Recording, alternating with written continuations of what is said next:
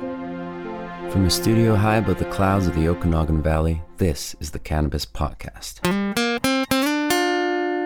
Exploring the world of Canadian cannabis culture, one toke at a time. Now, here's your host and bud tender, Gary Johnston. And let me welcome you back to the Cannabis Podcast for one more visit. If this is a return visit for you, perhaps this is your first time here. Well, if that's the case, let me offer you an especially warm welcome. You're about to discover 30 or 40 minutes of a whole bunch of cannabis information, so if that's what you're looking for, you found the right place. Let me remind you this program is intended only for those 19 or older in your jurisdiction and is intended purely for entertainment purposes. You should always consume your cannabis responsibly. And speaking of responsible cannabis consumption, the impetus for today is actually uh, two weeks of cured cannabis space cookies out of the garden tasted pretty darn good, nice and sticky weed, and pretty good effect. So that is the inspiration for today, which leads me into the other topics we're talking about today. First of all, our feature interview.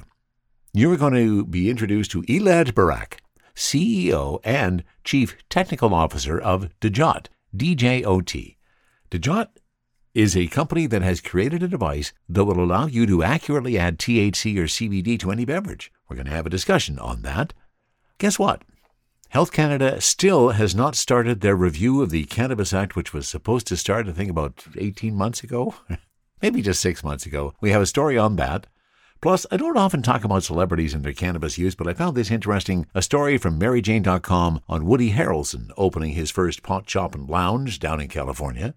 We are going to have a bit of a discussion amongst ourselves about what recently happened in BC with the BC General Employees Union strike and the effect it had on the legal on the I'm trying to use the right word because some people don't like it to be called the legal cannabis industry. The provincially approved cannabis industry, let's use that term, definitely had an impact on that, and we are going to talk about that.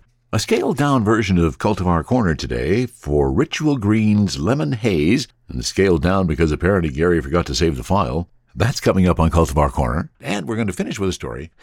I finally bought another bong added a banger to that to decide that I'm going to do some dabs. and I'll tell you the story about the first time I tried to do some dabs. All of that and more on episode 105 of the Cannabis Podcast. Well, if you have been paying any attention to news in British Columbia over the last two to three weeks, you are aware that the BC General Employees Union was on strike against the government and the strike action they had taken was very effective. They decided to picket the distribution centers for both liquor and cannabis in the province, impacting restaurants, liquor stores, which was what we heard about mostly through the first part of the strike, and of course also impacting cannabis stores. Because no store provincially regulated, licensed by the province, and approved by the municipalities received any cannabis over the last two weeks because the pickets were around the distribution centers. That took stock dangerously low in some cases. There were many stores, unfortunately, that had to lay off staff, large portions of staff because they ran out of stock. This is the part that made it even more difficult in the fact that the strike was underway. Hoping for resolution, of course, that would solve it, and then there wouldn't be any further issues. But as the strike was beginning, there was now talk, and, and by date, it was the time that the direct delivery program in BC was supposed to be enabled, and you were able to do that. And there were a number of LPs and, and companies that jumped forward and got themselves approved for direct delivery. A whole bunch of them did. And so then, when no cannabis was accessible through the standard access through the liquor and cannabis distribution centers, people started to get excited about well we can get our, our supply now from the from the LPs. We can do our direct delivery and still keep our stores running.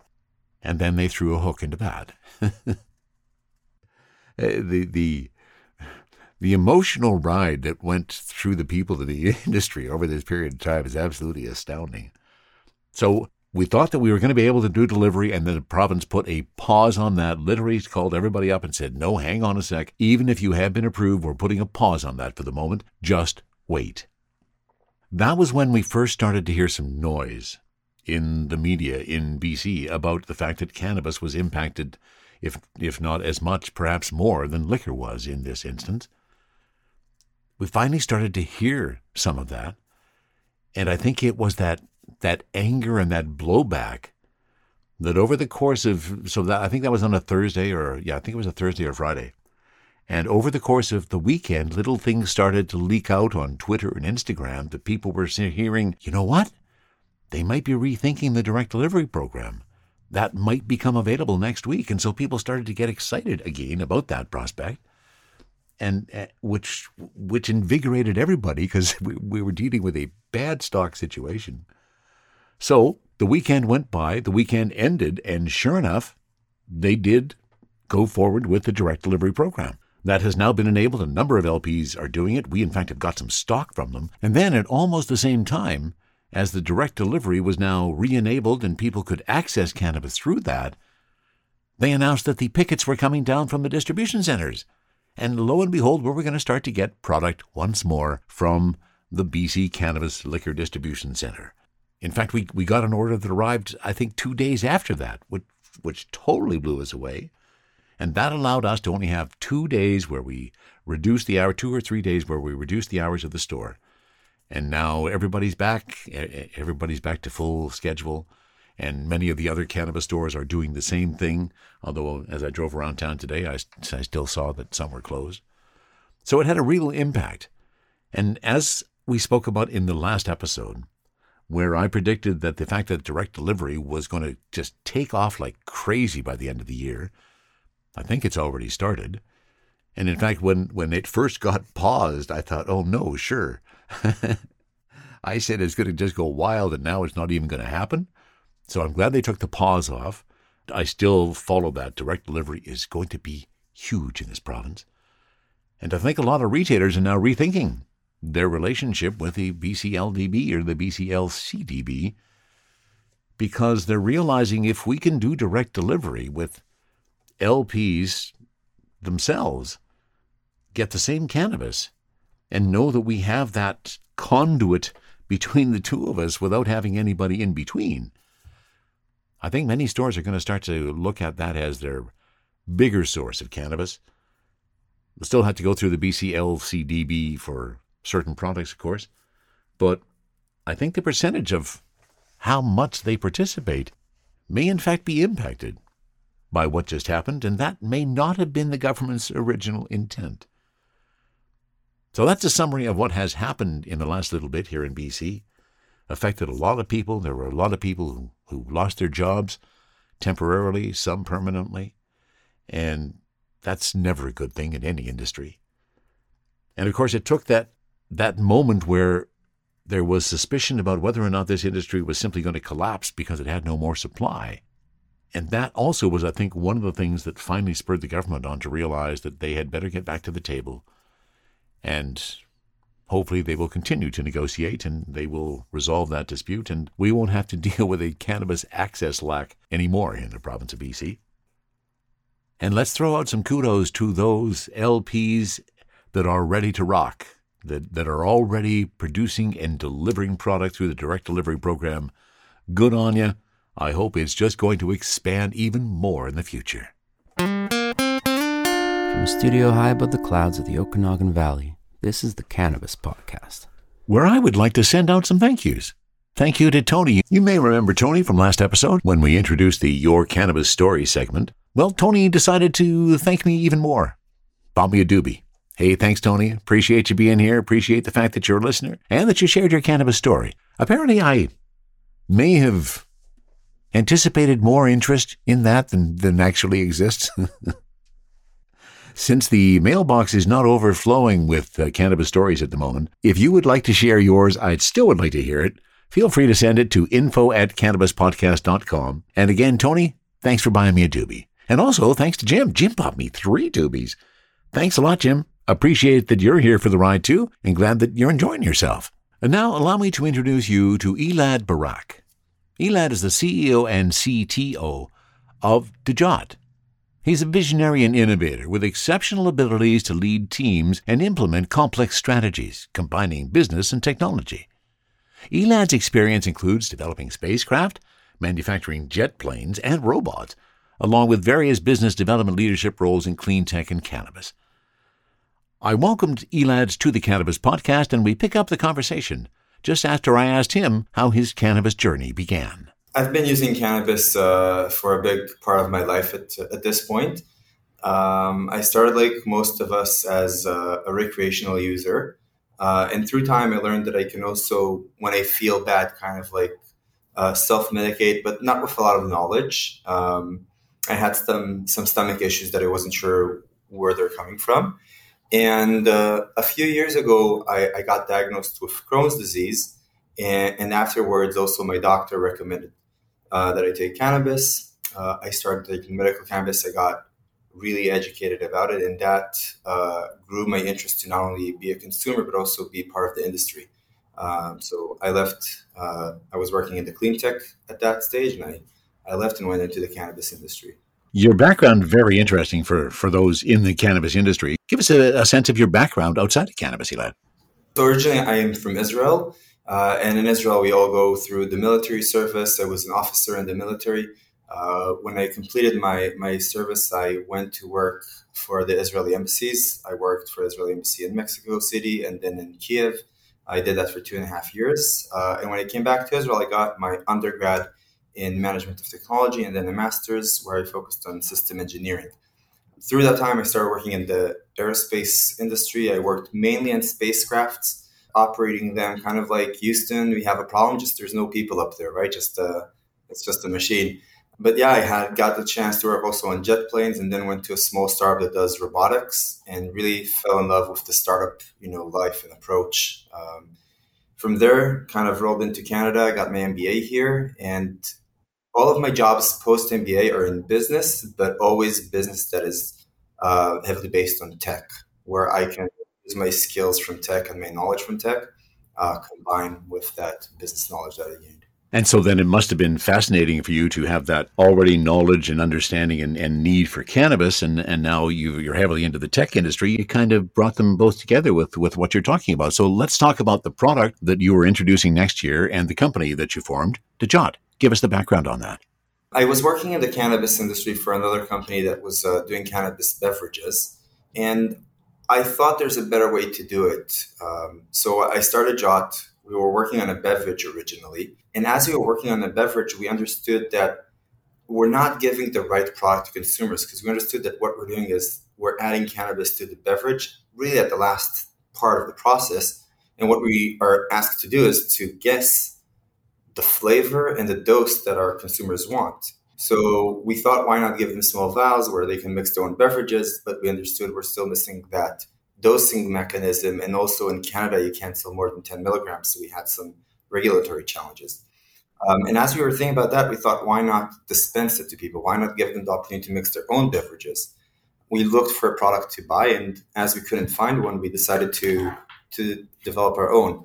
So we developed a, essentially a dispenser and a pod that can mix any beverage with cannabis. Um, this is our dispenser. It's a one-time purchase. I'll just kind of compare it to my phone one second so it's really small. And this is the you know the founders edition. We just finished our redesign. Um, as everything is working right now, we're designing the outside so it's it's more consumer facing. You buy a pod with your favorite brand. We'll talk about that in a bit. These pods slide completely inside the dispenser. They click in. It's very fun. You turn it on, and there's a small screen. Essentially, tells me what pod I have inside and how many milligrams I'm going to dispense. Not milliliters. There's no math. I just use the milligrams. So if I want to take, this is set in two milligrams right now, I put it above my beverage and did, the, did you see that? Yeah, yeah, absolutely. Yeah. yeah. that's very cool. And then I can just, you know, dial it up to four milligrams if I want, or five. And you'll see there's more drops right now. So very simple. I have zero math to do in my head. I just need to choose the milligrams. I'm good to go. It's very accurate. Um, and the nice thing is that for example, if I want CBD, I can take this pot out that has THC, put a CBD one in, put this one afterwards. Okay, then, so completely interchangeable. Yeah, completely interchangeable. Uh, so if I bought a thousand milligrams, I can use just five and use the 995 tomorrow. Uh, I can track everything on my mobile phone, so I know what I'm doing. Um, and if I allow the companies, then the companies can start learning about their consumers and have better relations with them. So there's a lot of really interesting things we can do with this. You mentioned the 10 milligram Canadian limit before, so then I take it the device will not deliver more than 10 milligrams per activation? The device in Canada will not deliver more than 10 milligrams per activation. Nice. Um, we are a global company, so in each place we go, we adapt to the regulation. Uh, it's very simple because it is a software block essentially. So we can write in each pod the limit according to the, the territory of where it is manufactured, and it will tell the dispenser, "I'm from Canada. You can't do more than 10 milligrams." So you can't even bring a dispenser from another country; it won't work. It has to be uh, the legal amount. And then if there's a place where the limit is 20 milligrams, we'll limit it at 20. So we're very flexible for that. So for those users who may be like myself and require more than 10 milligrams to feel an effect, is the device limited? Can I do multiple 10 milligram activations? You can absolutely do multiples. Um, and it's very important. I think it's a great question because a lot of times we misunderstand the regulations. The regulations are not about limiting the consumers and how much they're consuming, especially not in Canada. This is a liberal country that allows you to, to do what you want. They just want to make sure that you are an educated consumer. So they have decided, right or wrong is a different question, that the maximum dose that you should purchase is 10 milligrams.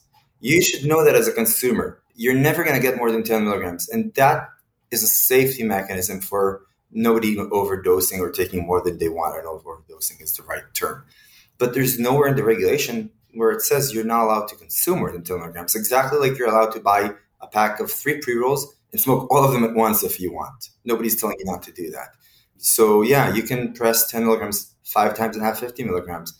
And you know what? For those of us that need that have you know, bigger dose, if you have the droppers or the bottles where you need to put it upside down and count drops, counting 100 drops is just impossible. No, honestly, it is. It's impossible. So, so yes, this is the solution. I, I chuckle because that's one of the biggest complaints we get from consumers who are buying a, an oil, for example, and, and they're told to count the drops as they come out, and they absolutely detest it and, and hate the process. So that's a very good point, Elad.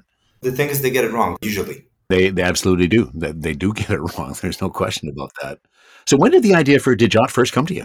I would say half a year in, as we were working, um, we, we started the, the concept that, hey, there's something wrong, as I mentioned. We wanted to change into vials, and then we wanted to change, you know, we kind of thought, that's great, but what about the dosing? Um, there was an understanding, and, you know, just for the conversation, that there may be a case that you want to take two milligrams, and I want to take 20 or 30. And if we both get the same can of beverage, I'm going to have to drink way more than you and run to the washroom more than you. It just won't work. You know, it's not sessionable. It doesn't allow us to, to have a fun drink together. Other things that we saw that were missing in the industry is a lot of the ready to drinks, the RTDs that we have, are either supposed to replace alcohol or just for more, you know, consumption in the evening. They're mostly, you know, replacing those ones. And it's not only about the flavor and the dose, it's also about the occasion and and we allow you to do it in the morning. It's a morning ritual for a lot of us. It's an afternoon ritual. It's it's before you go to sleep. Um, so when we understood that all of these things are important, we really understood that what we're doing is the right thing, and we just pivoted the company completely.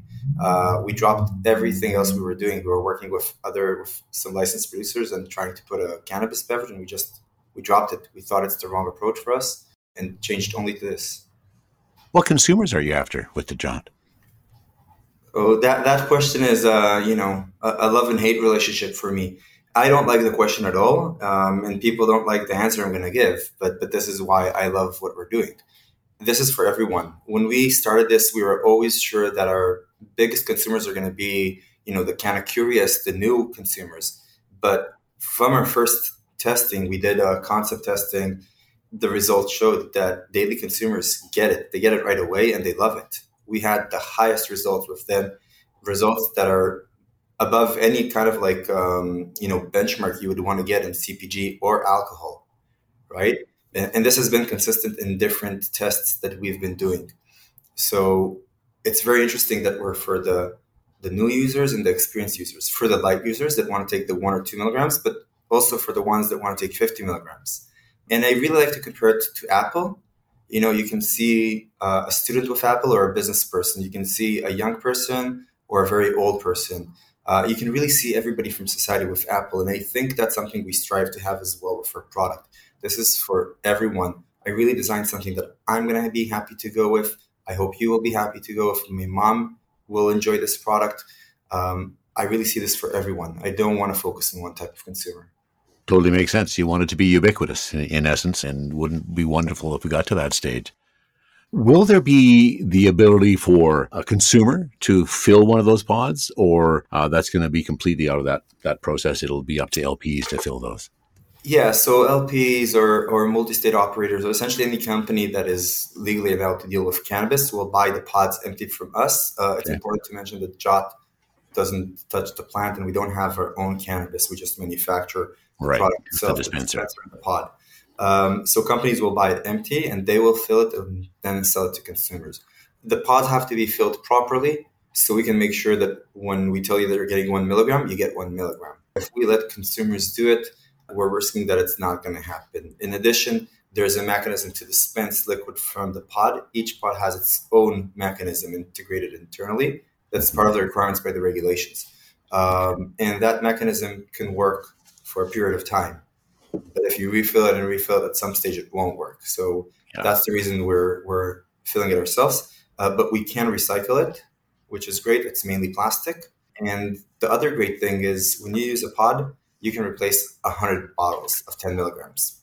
So with wow. one pod, you can replace 100 bottles, not only the plastic or the cans that they contain, but also transferring all that liquid across you know the different distances, right? So it's a very green approach. And because you can you can fill it with a thousand milligrams, that that's that's yeah. a nice total. I like that. Yeah. So you've got a prototype. Have have you had it in in people's hands, and what kind of reaction have you had to the device? Yeah, absolutely. So this, this is way more than a prototype. We've actually done uh, full manufacturing of this. So this is manufactured with uh, with a mold, with real plastic. All the electronics are done by machine. There's no uh, human hand involved. The one thing that's missing probably is the design factor. We were here to show that it works. So all the design is is, is done by by me and and it shows. but, but, right now, what we've done is uh, we hired a boutique firm from Toronto that did the industrial design. So it's it's it looks like a product from 2022. It's ergonomic. There's a big screen. It's it's everything you want it to be. Right? It allows it to be a ritual for yourself. Um, but this product is completely operational. It works. We have 200 of them. We've actually uh, given it to a few of the CEOs of MSOs in the states and got great response. We were talking with two MSOs at the moment. After our uh, Miami event, we gave it to the team in Benzinga in Miami, and they loved it. They invited us for a podcast and, and gave us really uh, strong words on our product. We gave it to them with real cannabis to try it out. And here in, in Canada, we gave it to a bunch of our friends more for a technical test. We wanted to make sure that it works. You know, we, we only accepted friends that agree to use it on a daily basis for, for a test and yeah, it, it works great. You know, um, all, all, all responses are good so far. So we still have a few more that we're giving away for for testing. Yeah, working on the new design right now. I bet that you're never finished with the design until the product is finally released. When do you expect release? We are uh, on track to be uh, by Q1 of next year on the market. We're working right now, as I mentioned, with a few companies for partnerships. Uh, we're talking in Canada with a few companies. Some of them are in a really advanced level right now, and I, I do believe we'll see it uh, in Q1. From a mechanical perspective, we're there. It's just a bit work, like, but all the R and D is done. It's just that now we're just doing the design, and we need to remanufacture everything because we want it to be a product that you're proud of. That if you want to be discreet, you can, but if you want to leave it on the table and say, "This is me and I'm jotting," you know, you'd be proud, right? So yeah. that's the approach. I can see myself being a proud Jot user uh, in the future. Uh, I think it's a fabulous device. It has, it sounds like it has a, has a, lot of versatility and a lot of usefulness in the cannabis space. But I suspect you're not just going to stop at the cannabis space, are you? You, you probably no, have no, some future innovations. Yeah. So this innovation specific, we want to take to other places. For us, we started in cannabis and we see a huge use case for this in cannabis. There, there's a big white space, but this product is, is more than cannabis. And, and we understand that we, we define ourselves as a health tech company. So you can do vitamins with this. You can do uh, supplements, sleeping aids, psychedelics, where microdosing and really personalizing the experience is so important. Um, you can take this for OTC.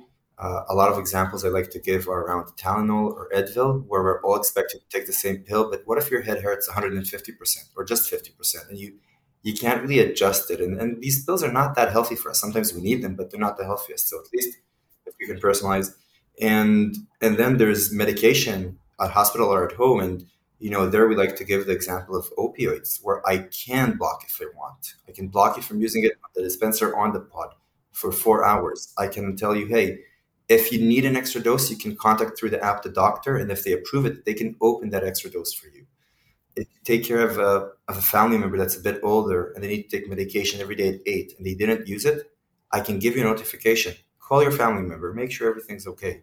So there's so much more we can do with this, and, and we want to take this to all these industries. We, we believe this is going to be a household product for, for everyone eventually. Yeah, very, very cool. Sounds sounds like a real innovation. Congratulations on, on the work that you've achieved to date. Thank you. So, if you don't mind, Elad, I'd like to finish with my hot seat questions. Just some three or four quick questions looking for a response. For example, do you have a favorite cultivar? Um, I, you know, I'm a medical user and I, I purchased uh, TGOD, the, the Green Organic Dutchman. Um, I, I, find them to be really good. They're consistent, high quality. Um, so, so I would say that one. I do buy a bunch of the craft ones here and there on the weekend. I don't drink alcohol, but that's kind of like my my fun is to go and buy a, a craft pre roll. But my daily medical consumption, TGOD. Do you do the sugar bush? Do you do the cherry mints? Is there a particular one of those that you prefer? You know what? They have different branding on the medical market. They use uh, cities from uh, Amsterdam, so uh, from Holland. So they have Amsterdam and Rotterdam. Oh, and Rotterdam, yeah, that's true. Yeah, I have, have that as well. One's yeah. indica, one's sativa. Um, and you know, you don't need to agree or not or disagree with the indica and the sativa, but I do think that one of them helps a bit more calm the body and like is better before sleep, and one is a bit yeah, you know, yeah. And, and, that is a whole different discussion, whether yeah. or not you agree with the indica or sativa. Do you prefer edibles or flower? And I think I know the answer to this one. I I, I combine, and, and I think that answer is important because I sometimes I get asked, "Will you stop vaping when you have your product?" And the answer is no and I'm not going to convince anybody that I'm going to stop other people from smoking, maybe some. But I think I'm going to give a combination. So I love adding this to my morning coffee, but I also vape throughout the day. I'm a medical user. I, a lot of times I need to vape. I have a lot of stomach pain. Um, yeah. and when you say vape, lad, are you referring to a dry herb vaporizer? Only dry herb vaporizer, not, not the oils. And um, yeah, I, I will occasionally smoke my pre roll on the weekend. But again, I, I drink zero alcohol. So that's kind of like Okay, excellent. And um, I'm gonna. Uh, the next one was going to be joint or pong, but I don't think that you would prefer either a joint or a pong based on our discussion so far. Uh, you know, I, I think cannabis has two functions for me. One is medical, one is recreational, and and I can really differentiate when I'm doing each one of them. Uh, I would not use a bong for anything medical, probably, because uh, you're usually not in that even mood of doing that. But once in a long while, I, I won't mind hitting the bong. Okay. And uh, I'm interested in your answer to this question because, you, as you say, you're originally from Israel. I find across our country there's different references to the how much 3.5 grams of cannabis is. For example, in BC, it's called an eighth. Do you have a common reference to 3.5 grams of cannabis? Um, just expensive. That that's what I can say. that's a good response. Uh, Israel cannabis is very expensive. It used to be way more expensive uh, when I still live there. I've been in Canada for the last eight years, but I know from friends and family that while it is still expensive, it's a bit uh, not as expensive, I would say, and also better quality than, than it was a few years ago. Um, but we don't go for three and a half grams because we're not, uh, you know, we're not neighbors with the United States. So everything there goes in like five grams, ten grams, like those kind of um, I've noticed that with my medical that it's predominantly five grams that's available often rather than the 3.5. So, so I understand what you mean. Yeah. I'm glad we finally got together and had the conversation, Elad. And uh, it is a fascinating story with, with what you've done at DJOT. I wish you all kinds of success with it in the future. Do you have any final words to share with the Cannabis Podcast audience? You know, I'd be happy to invite everybody to look up our website, www.jot.com. It's D J O T and yeah, if you're interested in more details, you can reach us up on LinkedIn. Well, thank you so much, sir. You enjoy the rest of your night. Thank you, you too. And I have included the link to DJOT.com in the show notes. Go Go take a look. You'll get to see the actual dispenser that Elad was talking about. Pretty cool device. Could be exciting when it arrives next year. THC, CBD, terpene profiles, what's in me? Oh, please explain to me. Cultivar Corner, Cultivar Corner, oh yeah. Cultivar Corner, please explain this stuff to me.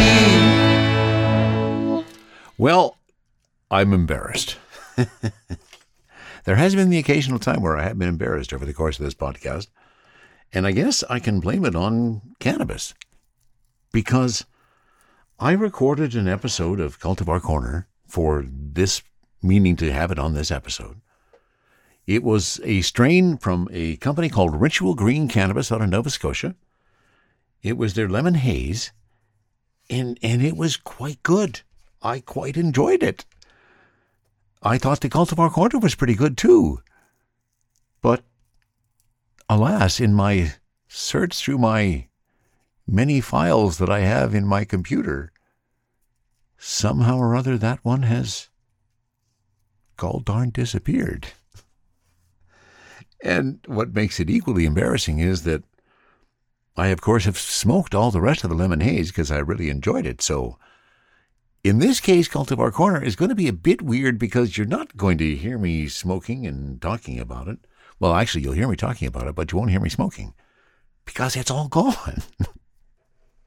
but I can tell you with some authority, uh, it was very delightful. Lemon Haze by Ritual Green is a potent sativa dominant strain created by crossbreeding the powerful Silver Haze and Lemon Skunk strains. Lemon Haze has delicate, slightly airy flowers covered in trichomes that are yellow and green in color with amber hairs. And I do remember pulling those out of the bag, and it was very abundant. The terps on that were about 4%.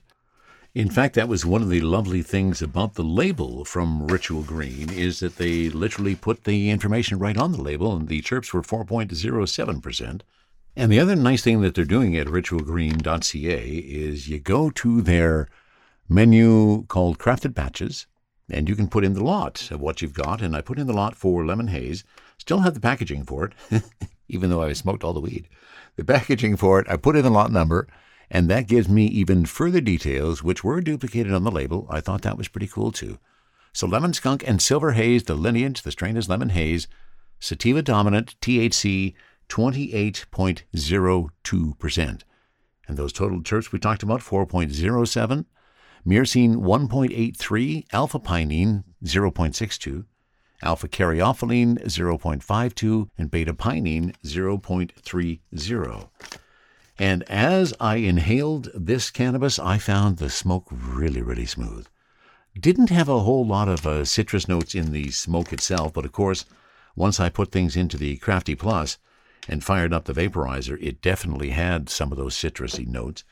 And let's give you a bit more of the description of what they talk about with this. So, lemon haze has delicate, slightly airy flowers covered in trichomes that are yellow and green in color with amber hairs, and as the name suggests, has an intense lemony aroma with a bit of fruitiness when given a gentle squeeze.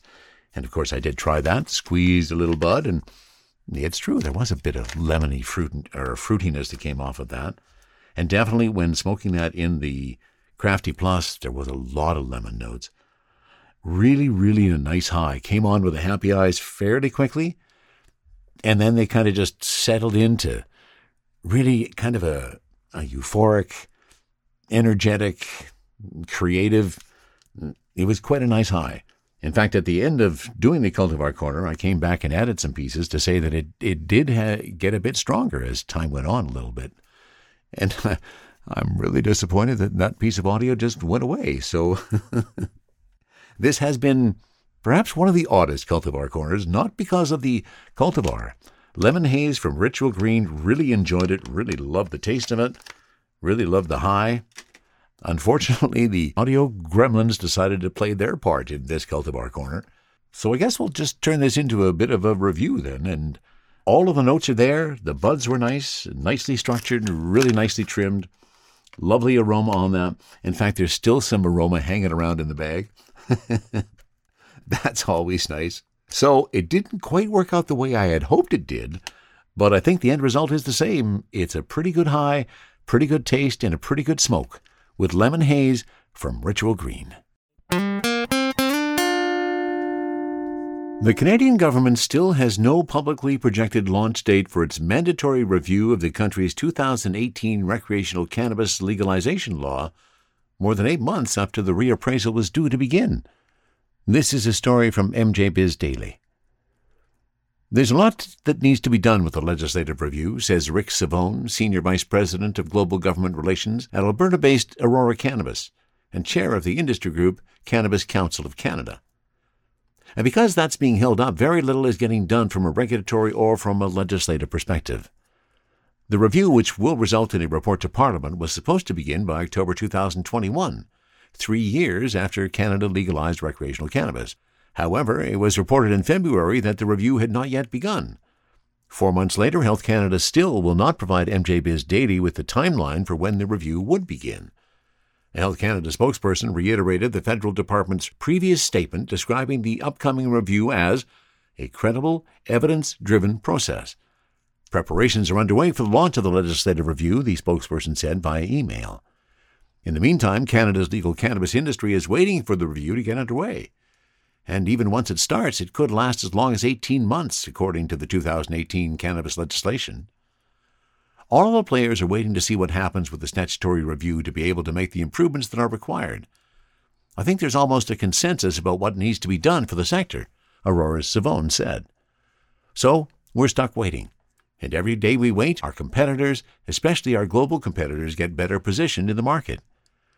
Canadian cannabis industry players previously told MJ Biz Daily that they want to use the review as a forum to address issues including marketing and advertising restrictions, cannabis edibles potency limits, government regulatory fees, and cannabis excise tax. So, still no word on when that review is going to begin? There's a lot that needs to be reviewed. Let's hope it starts sometime soon. Exploring the world of Canadian cannabis culture, one toke at a time. This is the Cannabis Podcast. And we go to merryjane.com for our next story about Woody Harrelson opening his first pot shop and lounge. Woody Harrelson isn't just hitting the trees these days, now he's selling them too. On the luckiest of days, Friday the 13th, Harrelson headlined the ribbon cutting ceremony for his new pot shop in West Hollywood, The Woods. West Hollywood's mayor, the city's Chamber of Commerce director, as well as Harrelson's wife Laura and his managers also attended. The Woods is a boutique one stop shop. Its partners include fellow celebrities Bill Maher and artist Tom Shoes. Besides selling everything from sun grown flower to edibles to pipes, the store is also expected to become one of West Hollywood's Emerald Village public consumption lounges, where tokers can blaze with other tokers outside of their homes. For a long time, I used to think about wouldn't it be cool to have a dispensary, your own dispensary, that's just the place you can go? Harrelson said to the Hollywood Reporter prior to the dispensary's grand opening. But then, I never did like the idea that you couldn't consume on site as you can in, say, Amsterdam. Later that evening, Harrelson received the 18th annual Emerald Cups Willie Nelson Lifetime Achievement Award for being a dedicated stoner and devoted cannabis activist. Previous recipients include indica icons Tommy Chong and, of course, Willie Nelson himself. And in fact, that reminds me, uh, I mentioned Jim at the top of the show that he had sent me some doobies. Well, Jim also had a great idea. He wants to get a cannabis community going and whether it's a consumption lounge or it's a public space or whatever the case is. And it is a place where we can get together and, and congregate, consume some cannabis and, and have some conversation. I agree, Jim, it does need to happen. Maybe it's going to be you or I who's going to start those. Although it's probably not going to be me. I'm not much of an entrepreneur from that perspective, but I do agree they are necessary. And now Woody Harrelson has opened up what he hopes to be one of the first consumption lounges down in California. Let's hope that someplace in Canada is going to be next. And let me give you a smile to finish the episode today. I decided, I guess it was after we had the staff party, and uh, Jericho brought the bong, which I hadn't used for a long, long time, and kind of got interested again. So I, I bought a bong, and then I even went one step further and figured, well, if I've got the bong, and I've already got some concentrates. Why don't I see if I can get a banger and I can do some dabs on my bong with the new banger? That was the idea. As with most of my ideas, sometimes they are stoner driven, And sometimes that means that don't necessarily come to fruition. so, had the bong, nice nine inch glass bong. Really enjoy the way it works. Picked up the banger, relatively cheap price. Got that working. Even had a cap, so I'm all set to go. Got my got my concentrates. I think I had some some THCA diamonds, and I think I had some live rosin, both of which were just eager to to to have a taste. Got everything all set, and now as the background to this, the last time that I had tried doing a dab, I had picked up some glass uh, on a trip that my wife and I made to Vancouver when my son was living there, the same son who created the Cultivar Corner jingle. And I had that glass, and I think I told this story one time on the podcast where I was going to use that. I finally decided to get a torch and got that all ready to go. And I'm just about ready to do my first dab in that case. And I dropped the glass on the floor and it just smashed. So I was just left with a torch, which I thought I had filled.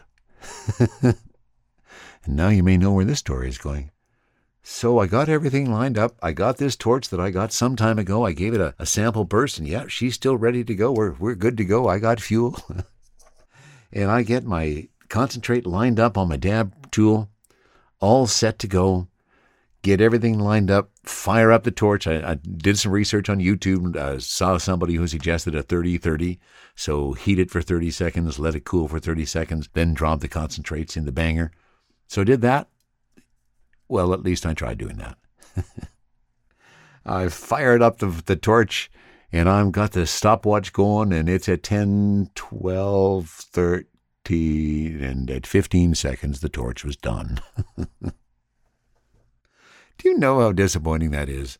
When you are all set and eager to give something a try and you finally convince yourself that you're going to do it and you get all the tools in place and one of them just isn't quite ready. Hmm, that's how that one ended up.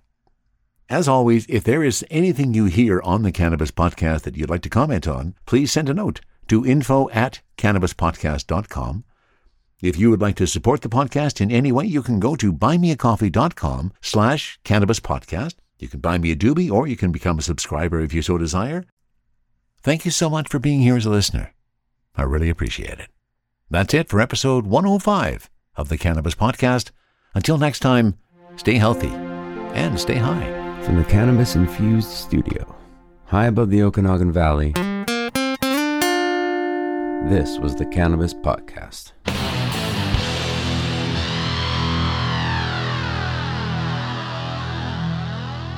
Thanks for listening to today's show. To check out more great cannabis podcasts, go to podconnects.com. Here's a preview of one of our other shows.